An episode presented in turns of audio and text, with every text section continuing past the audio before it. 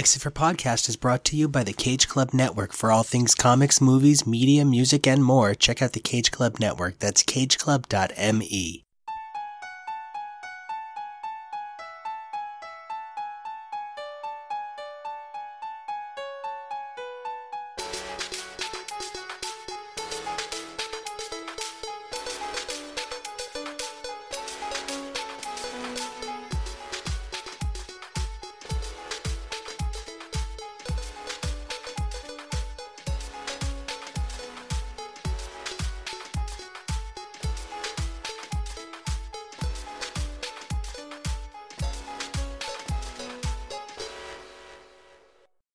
everybody, welcome back to all new, all different Uncanny X's for Podcast, where we examine the Uncanny X-Men comic book franchise as it begins its multi-title 80s expansion. I'm your host Jonah. And I'm Nico, and man, we really hope you survive the experience because today we have a doozy for you.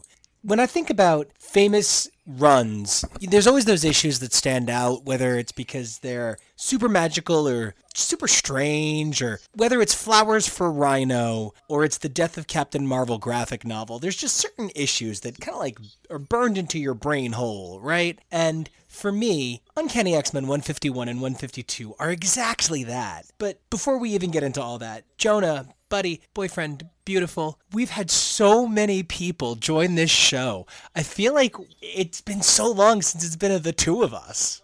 It absolutely has been. We've been covering so many different um, ancillary X titles that we've brought on so many great people, and we've have we have so many people giving commentary of wonderful comics in general that it's hard to just find the time for me and you just to talk about the X Men, which is what the original project was. But I, to be fair, I really love our team and how expensive we're getting. We basically are just the X Men. I completely agree. And it's sort of like we're the franchise X Men with all the different titles, even though we're not quite there yet. It's been really exciting. And one of the things I think that's really exciting is the cyclical nature of Claremont storytelling is starting to really come into focus. Emma Frost, who is going to be an hour two parter this week, was originally introduced in Kitty Pryde's first issues. Now, this story sees Kitty Pryde possibly leave the X Men as Emma Frost returns to the book's pages. There's kind of like a magical cycle to these things. Everything sort of comes around in its due. And this might be the first really like Claremontian mega villain that resurfaces, with the exception of perhaps Arcade. But other than this, it's been a lot of like Garokk, Sauron. This is the first really Claremonti return, and you know, Jonah, it's so fitting that we should record some Emma Frost related material because I believe you just nabbed one of your wish list comics.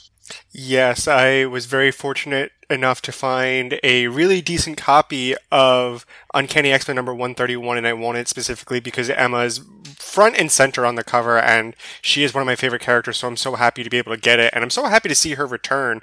You know, it's something we talked about with when we had the issues right before the X-Men went to the Savage Land fighting Magneto, it was a good amount of time between when we first saw Magneto fighting them in 104 to that new point. And now I feel like from 129 to 131, we've had a decent number of months in between last seeing Emma Frost. So I think it's a perfect time to bring her back and be the antagonist of an arc. Absolutely. And what doesn't escape my notice, though, is this is not the first appearance of the Hellfire Club or any of its members since the Dark Phoenix saga, as Sebastian Shaw has made a handful of appearances here and there. So it feels like Claremont is playing a bigger picture here. He's got a game in mind. The game is afoot. And what a foot it is. But the question is, whose foot? Now, Chris Claremont, as we're going to hear from the amazing Dr. Matthew later on, is no stranger to the love of the body swap. Good God. It's his favorite pastime. And one of the things I think that's so interesting about that is this really represents the first time we're seeing a true Claremont body swap. We've seen some possession here and there. We've seen a little bit, oh, I'm controlled by magic. uh." But I kind of feel like you haven't seen two people switch bodies yet. No, in all of the comics we have read, not even just the Uncanny, all the Marvel team ups, all the Marvel 2 in 1s, all the Marvel fanfares, everything, nobody swapped bodies. We've had possessions and people being mind controlled. I don't even think this was ever a topic uh, when you cover the champions. So it's really interesting to see what I would even say is like a common arc trope for comics and superheroes in general is body swapping. Now, this is the first instance we have of it. Well, before we can get into the best body swaps of Sunrise Bay Season 5 Part 2, I think we need to know a little bit more about the stories at hand.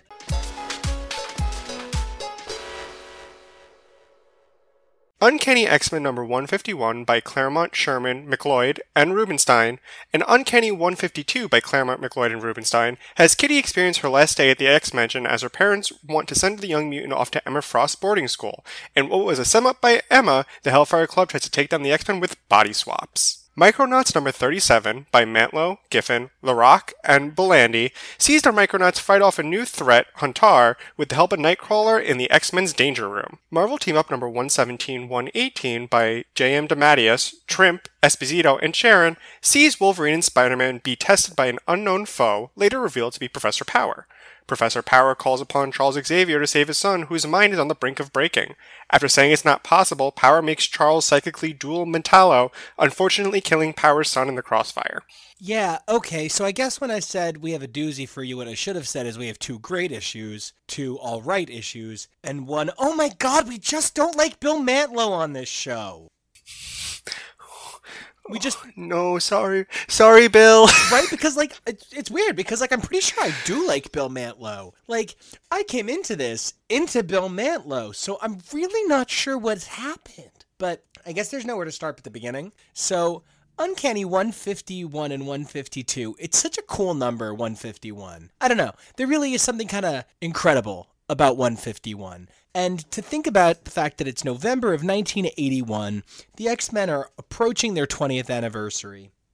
And somehow the books become about this young new mutant, and she's so interesting and she's so smart. And all of the X Men react to her in a way they've never reacted to anybody. Yeah, everybody wanted to take care of Jean, but there was always kind of like a sexual element to that. And the only person who wants to metal shtup her is Colossus. Everybody else is just like, hey, girl, BFF. So I'm so excited about where we are at 151.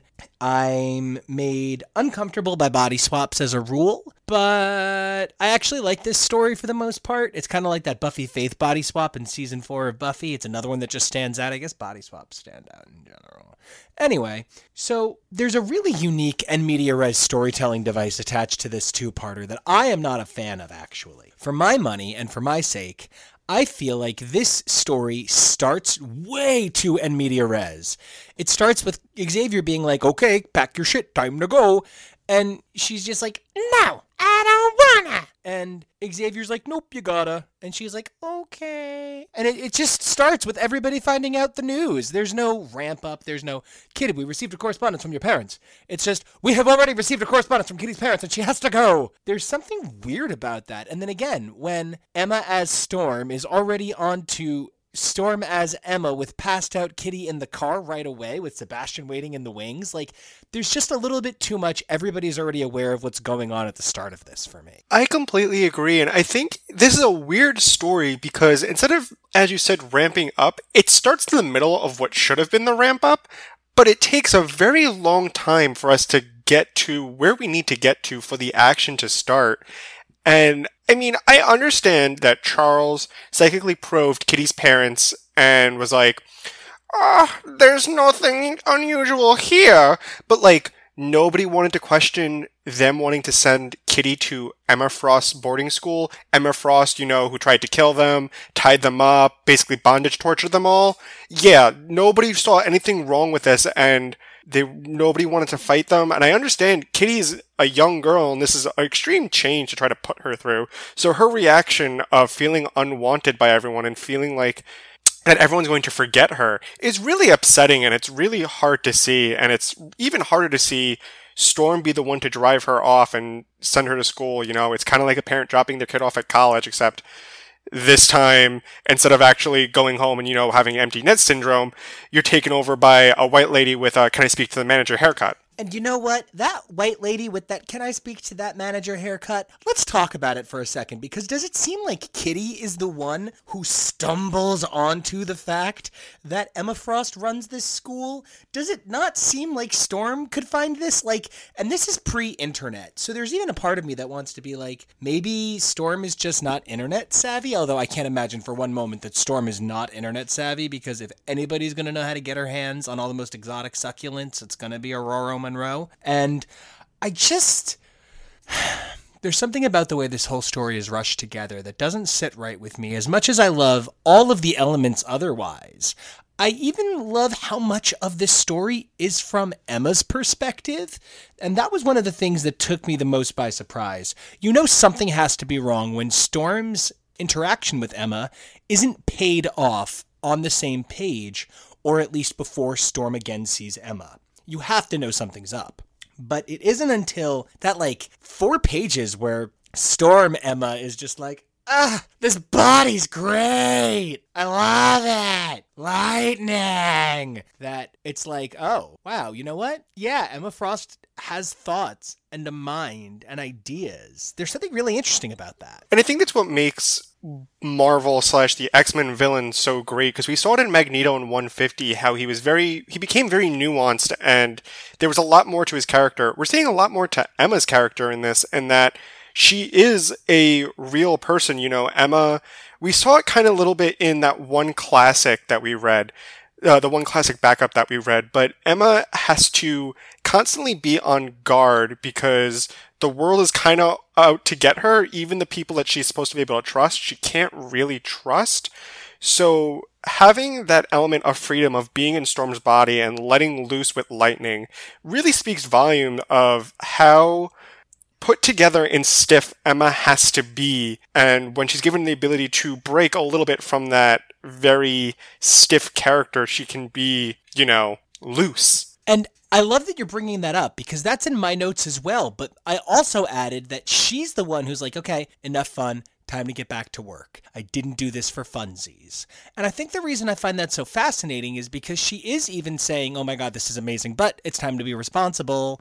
And I think that's an interesting turn. What I do not find to be an interesting turn is Emma and Shaw being intimate. I find it shocking that they drew him being romantically intimate with a black woman. At this point, interracial romance is still kind of like not everybody's favorite. But yeah, I don't care for Shaw and Emma being together in any way. No, and it really doesn't make sense to me because we saw in that one classic, Emma's goal is to basically run and own the Hellfire Club, and she kind of makes it seem like she wants to do it on her own when she's having that interesting psychic chess battle with Mastermind. So it doesn't make much sense to me why she would be romantically involved with Shaw unless it's a ploy to help further her agenda, but she's genuinely seems into Shaw, which uh, it just doesn't make sense and seems a little shoehorn romance. I I don't think it's necessary. And you know, I love that you brought up X Men Classic. We've done what we can to get the fuck away from it, but the truth is, we're still going to be talking about it for a while. At this point, X Men Classic still hasn't started yet. We are, as a matter of fact, another 50 plus issues from the start of X Men Classic, and are 50 plus issues from the point it's going to start back at. X Men Classic started in the early 200s of Uncanny X Men's run, and harkened back to the era of Giant Size in 94. So I agree with you. There's something really difficult to reconcile all the time about this vast number of stories. But before we get to the stuff that comes after this, I want to jump back into a part of the narrative that's really fascinating. I feel like Colossus and Kitty's love affair grew organically over time. I didn't feel like Colossus one day was like, Oh, I'm going to bang this teenager. I feel like it grew for him and he had to learn to let her in. It was a process, and I feel like there's a lot of really telling moments where he says that is if you want to hear from me. It's he's willing to do the work. He's going to write her letters, and that sounds so silly and so foolish, but a guy like Colossus could wander into the town and get anybody to touch any part of him. The fact that he is willing to be chaste and demure for this young woman whom he's going to have to have an extended long distance relationship with that actually does say something really positive about Colossus for me. I at least believe that he believes the love that he frequently feels is true. I mean, it was seated in 129. Kitty's first remark about Colossus is that he's very cute. And while, before I say this, how old is Colossus? I believe he's about 19. Okay. So, like, the, I, I can say this. The age discrepancy does kind of get me a little wary because Kitty is so young, but I really do appreciate Colossus trying to go above and beyond to prove to Kitty that, hey, I'm not trying to mess with you in any kind of way. I know you're fragile and you might not understand everything being so young romantically, but I really do like you. I'm going to push myself to do something that is very hard for me to do because who would have thunk the man who could hold to cold steel is very sheltered and withholding of his emotions, but he's going to try, damn it. And there's so much about this arc that for me is about emotional trial. And I love that. That's, I think, what I love about this arc. Kitty has to reconcile her reality. She needs to come to terms with the fact that she's being sent away to Emma Frost's school. And while we don't really get a sense of her at Emma Frost's school here, I promise you that story chapter is not closed forever. We see Storm come to terms with having to lose another important woman in her life. We see Logan have to come due for his actions. And we see Kurt's love of Amanda put her in harm's way yet again. We see the Sentinels show up, and Scott and Xavier find themselves in old familiar shoes. There's something really awesome about the way the pieces of this story come together. I love Amanda sitting there making her sigils with her magic, and there's just so many cool things that come together. I think the easier thing for me to would be to say the three things I don't think worked about this arc. Number one, I really have an issue with it that the thing that tells Kitty that Storm is Storm is her ability to get out of the knots she's in, while I loved Storm using her lockpicking skills despite being trapped in Emma's body. I did not care for a skill that any telepath could easily learn being the tipping point that convinced Kitty that that was in fact Ororo in Emma's body. Yeah, that's um. I, Kitty remarks that any statement that she would say that, or Emma could say to prove that she is Storm, doesn't make sense because Emma is a telepath and a psychic and she can read thoughts, so she would obviously just be able to read Kitty's thoughts to know the answer to something. But for Kitty, as smart as she is, doesn't consider that any form. Yeah, um, Storm is the only person supposedly be able to break out of it, but if you know how to make the knot, that means Emma would know how to undo it. Truly. My number two problem with this arc is that Logan goes down a little too hard, a little too easy, and even if part of him was faking it, it hasn't been established in canon that Logan's body is completely lined in adamantium yet, I guess, or something. Because if it has been established, then all of these Hellfire goons' hands should be broken because they're human beings punching adamantium over and over. Well, to be fair, that should have happened in earlier Hellfire Club goons, but these Hellfire Club goons are actually part robot and now have moral dilemmas because that's what they needed. Oh my god, and it's going to get even more ridiculous when it comes to that. So I'm glad you're at least on the same page with me that there's something kind of like Kerfluffy. Now, the one that really, like, the part where I go, mm, no, mm, no, no, no, no, no, is when Emma is like, I promise the Hellfire Club will never again knock on your doorstep. And everybody's just like, we accept that. That's a reasonable promise coming from you, Emma Frost. Eh, yeah, it's one of those things you can't really trust what a villain is going to say. Uh, it, you you can't. There's no there's no reason to take their word on something. Though it, to be fair, it did look like Shaw was extremely out of commission and probably won't be able to fight in any capacity for months upon months of time. Well, we'll just see about that, won't we? well, well, we will. well, before we can get to the return of any of these characters, we have an issue that comes directly on the heels of this one. Micronauts 37 directly references the events of 151, and yet again, Bill Mantlo writes a story featuring side characters that are like, up, dup de do, the danger room is super exploded, oh man, and the X Men are always mystified by fixing it.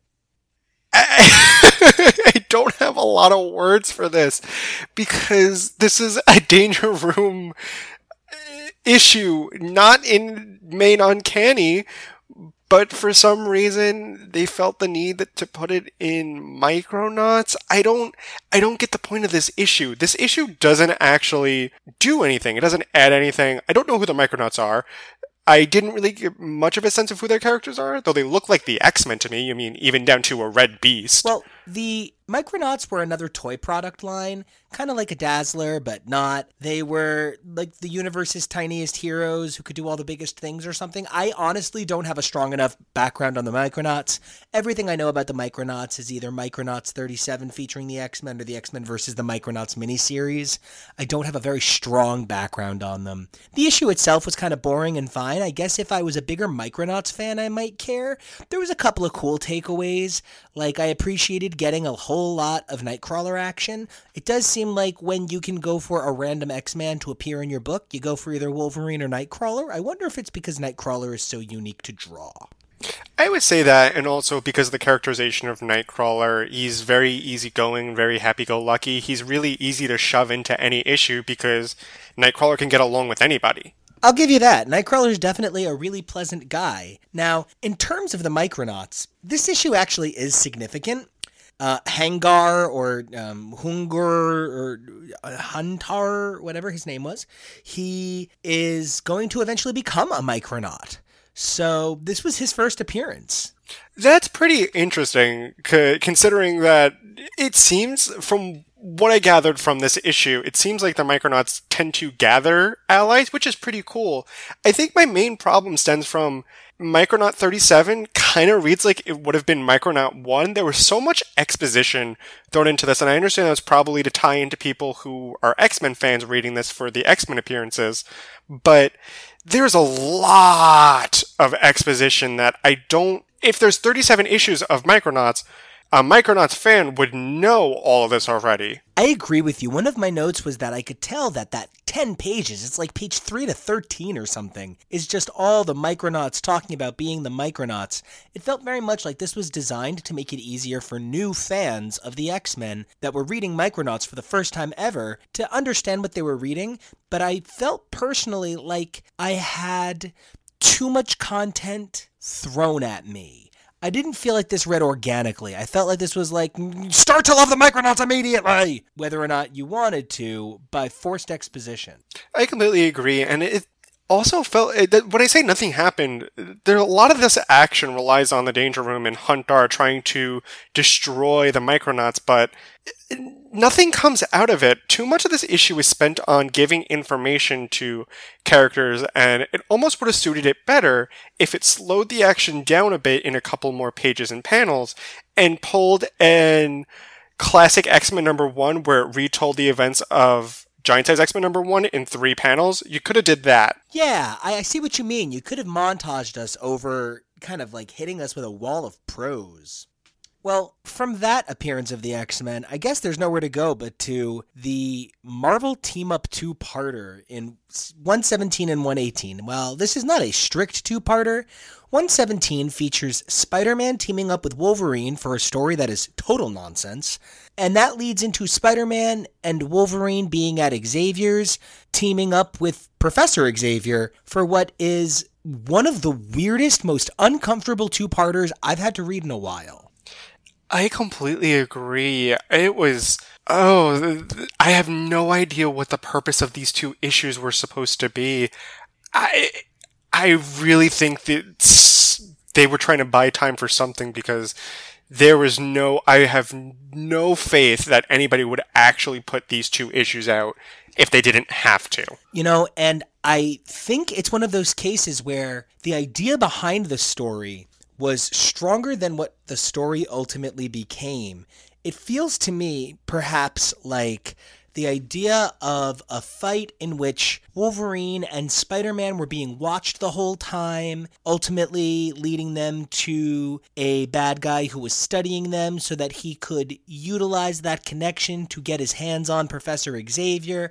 Like, it's kind of like a Rube Goldberg contraption of plot, and I like the idea idea behind it, but I feel like the execution is sloppy and a little tough. Like 117 is really not an entertaining read, unfortunately. As much as I love Herb Trimpe getting to draw Wolverine again, as Herb Trimpe was one of his creators, as much as I love the writer this is an issue that doesn't really sit well for me. The idea that Wolverine's just going to kill this old man because he knows he's a robot. I mean, he knows he's a robot. This is something that is an established part, but it's jarring for the reader that Wolverine is just going to slice this old man up. And then the reveal is great, but Wolverine doesn't feel necessarily particularly in character throughout this issue. He doesn't feel out of character. The fact that he's on a deer stalk, not a deer hunt, is good, but this doesn't work for me. Well, it- I know it's pretty jarring for to see Wolverine just attack somebody so confidently that it is a robot, but we did see that uh, with the X Men versus Doctor Doom with Wolverine attacking Stormbot. He knew immediately that wasn't the actual Storm, and he wasn't uh, hesitant to attack it. We actually also saw it in the Dark Phoenix saga where the um, Skrull pretended to be Storm and was trying to choke Wolverine. He immediately attacked because he could smell that it wasn't Storm. Again, it's also Storm. Them trying to confuse Wolverine and Storm seems to be a running thing.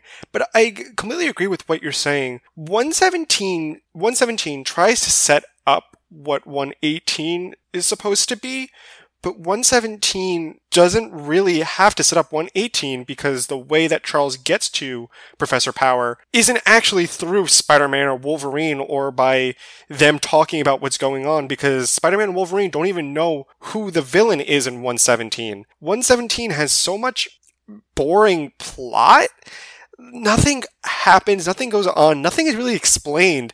It's too much of a setup issue, and that really, really, really, it's as you said, is really boring.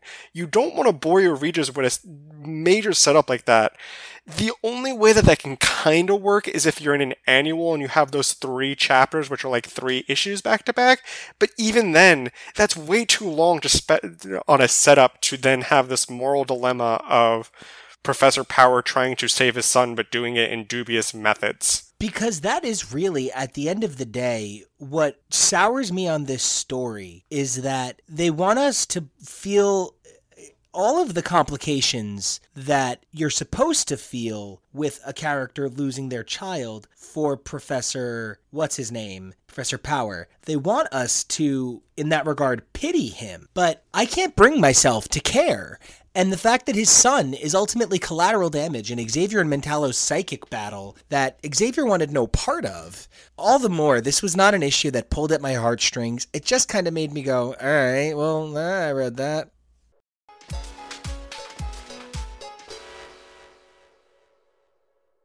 Hey there, listeners. I'm Matthew, and I've got a new, well, actually old, extract for you today. But first, how's it going? You doing okay? Are you getting enough water? Good, because today I'm bringing you a bit of a rant with my recommendation, so buckle in. Today I come bearing House of M, the big Avengers and X-Men crossover that leads to a whole shitload of trauma for the X-Men, and pretty much zero fallout for the Avengers.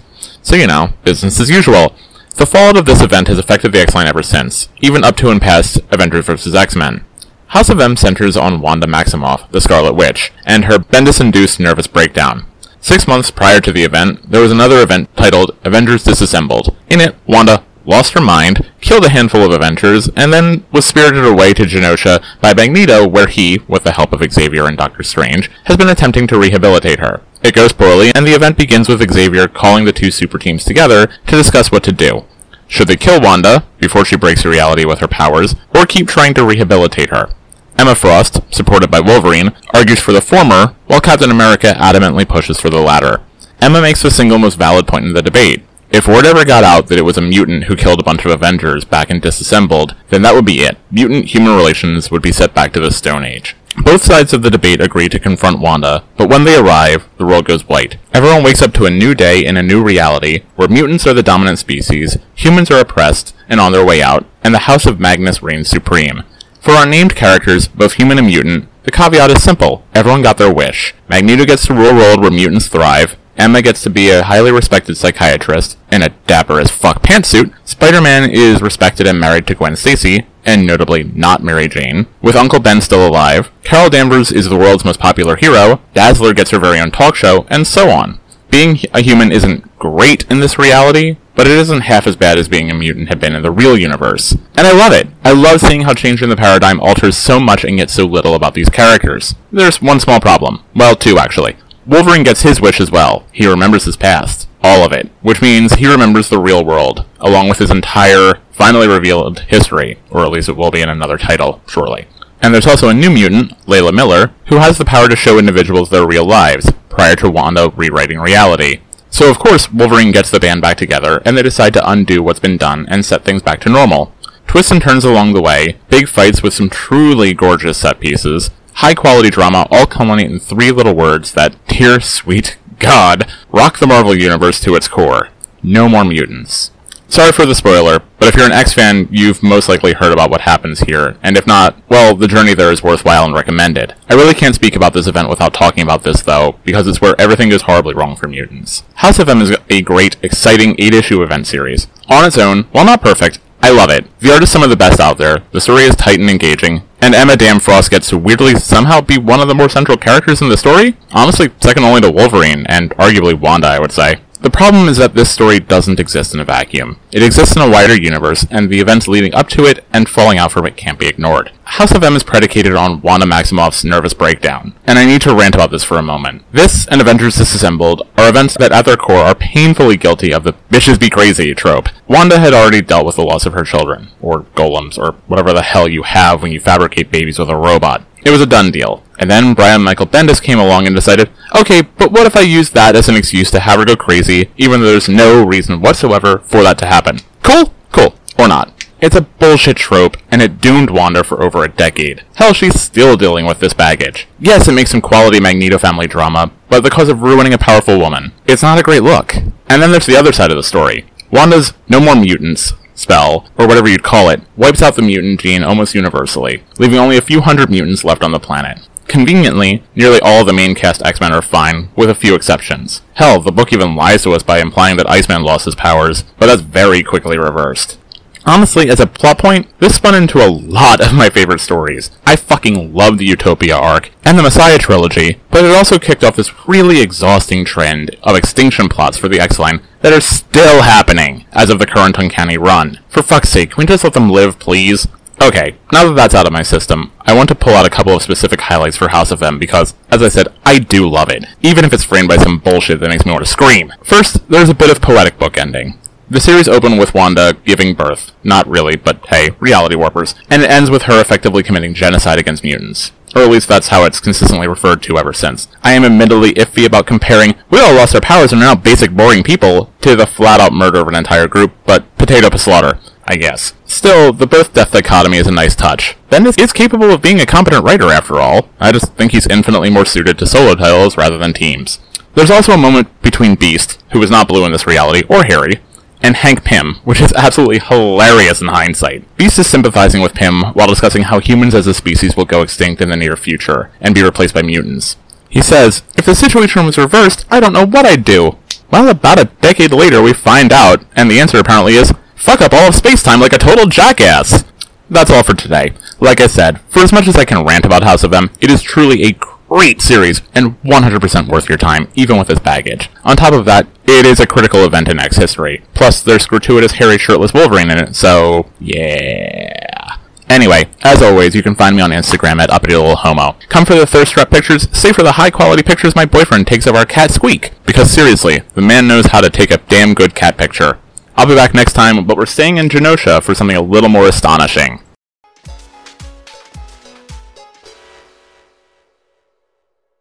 Hello, I'm gay geek psychiatrist Dr. Matt Conner, and welcome back to Merry Mutant Mental Health, a segment where we talk a little bit about the mental health issues inspired by some of the X Men comics Nico and the team are reading on X's for Podcast. The stories this time covered one of Claremont's favorite tropes, the body switch. Chris Claremont loves mind control. It's like his favorite thing. It's hard to find 10 issues in a row where some psychic doesn't mind control at least one team member, and personally, I think it's pretty annoying as a writing crutch, but it does let us talk a little bit more about what identity means to us if we can't attach it to our own bodies. So often, we define ourselves in ways that are external. I'm X tall, I'm male, I'm white, I'm blonde, I drive a Prius, I'm somebody's husband, I'm decked out in Prada, I'm always on time for my job, I'm able bodied, I do this job for a living, etc. It's not inherently bad. These are all true statements for somebody at some time, and it's part of how we can define ourselves. But the problem comes when these things change. For a person in the Claremont comic, that means somebody's body swapped you or mind controlled you. I, I really don't like those stories. But for those of us in the real world, the changes usually come from life, from the passage of time. We lose our jobs. Somebody hacks our bank account and steals our savings. We stop being somebody's husband. We lose our looks to age or disease or injury or medication side effect or unhealthy eating and exercise patterns. And that's when external origins of identity prove that they are not enough. Who are we if we're not as hot or rich or married as we used to be? We are our values. We are our thoughts. We're what matters to us. Storm can lose her powers to a body switch. Spoilers, she's going to lose her powers in other ways, for extended periods of time. But whether or not she can summon lightning, she's always loyal, she's always protective. She gains and loses friends. She's even going to be married and divorced by the time Nico and the gang catch up to current continuity. But part of who Storm is involves the depth to which she can form loving friendships, and that's about her, not the body that she's in or the people that she's around. So for you, what are some things you know about yourself that don't change with the weather? Not, I'm good at sports, or I'm in great shape, but how about, I value my relationship to my body and I try to treat it as well as I can? Not, I have this awesome boyfriend, but I love being in love and I love taking time to get to know my partner. Relationships develop and change, but I always love how it feels to learn new things about people that I want to know better, and I value the ability to take time to think of what another person may like. Not, I love my job and my status, but my work means a lot to me because it lets me live in line with my values. I care a lot about helping and educating, and this job is a great way for me to do that. But if I wasn't doing that, I'd still find a way to help and educate. That's just who I am. What's great about this kind of exercise is that you can do it now, before life throws that next curveball. And the better you know and understand and trust yourself, the more stable you'll feel when the big stuff happens. It's okay to run this by people you trust a therapist, a family member, a best friend. We can all use different perspectives on who we are and how we come across. But at the end, it's up to you to own your own identity. And I bet you're going to like who you end up being. Okay, you can follow me on Instagram at Matthew James Conner, M A T T H E W J A M E S C O N N E R. I did just post a picture of my dog eating whipped cream, and that was really cute. Okay, talk to y'all next time.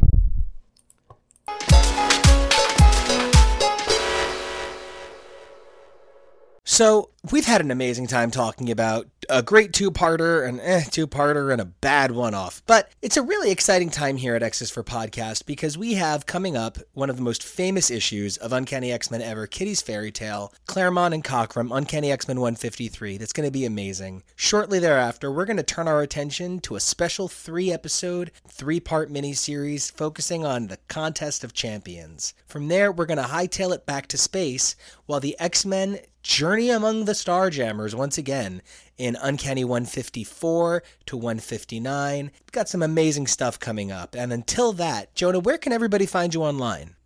You can find me not in space on Instagram and Twitter at Jonah Rubino and at Jonah.Rubino. Nico, where can everybody find you online? As always, you guys can find me all over this amazing network doing shows like HTML with my husband Kevo, who's Jonah's boyfriend. We do Husbands Talking More or Less, where we examine different forms of media throughout nerd geekery. Right now, we're focusing on the MCU again after turning our eyes to the Dark Phoenix saga. We, I am also part of Now and Again, where we talk pop music, whether it's the Now That's What I Call Music series or focusing on the discography of amazing pop artists. I also make a hyper inclusive comic called Kid Riot over at kidriotcomics.com and music at facebook.com slash action duo. Don't forget to check me out on Instagram being thoughty at Nico Action. That's N I C O A C T I O N. All right, that's enough places to find me. So until we're back to Graymalkin Lane, we'll see ya. See ya!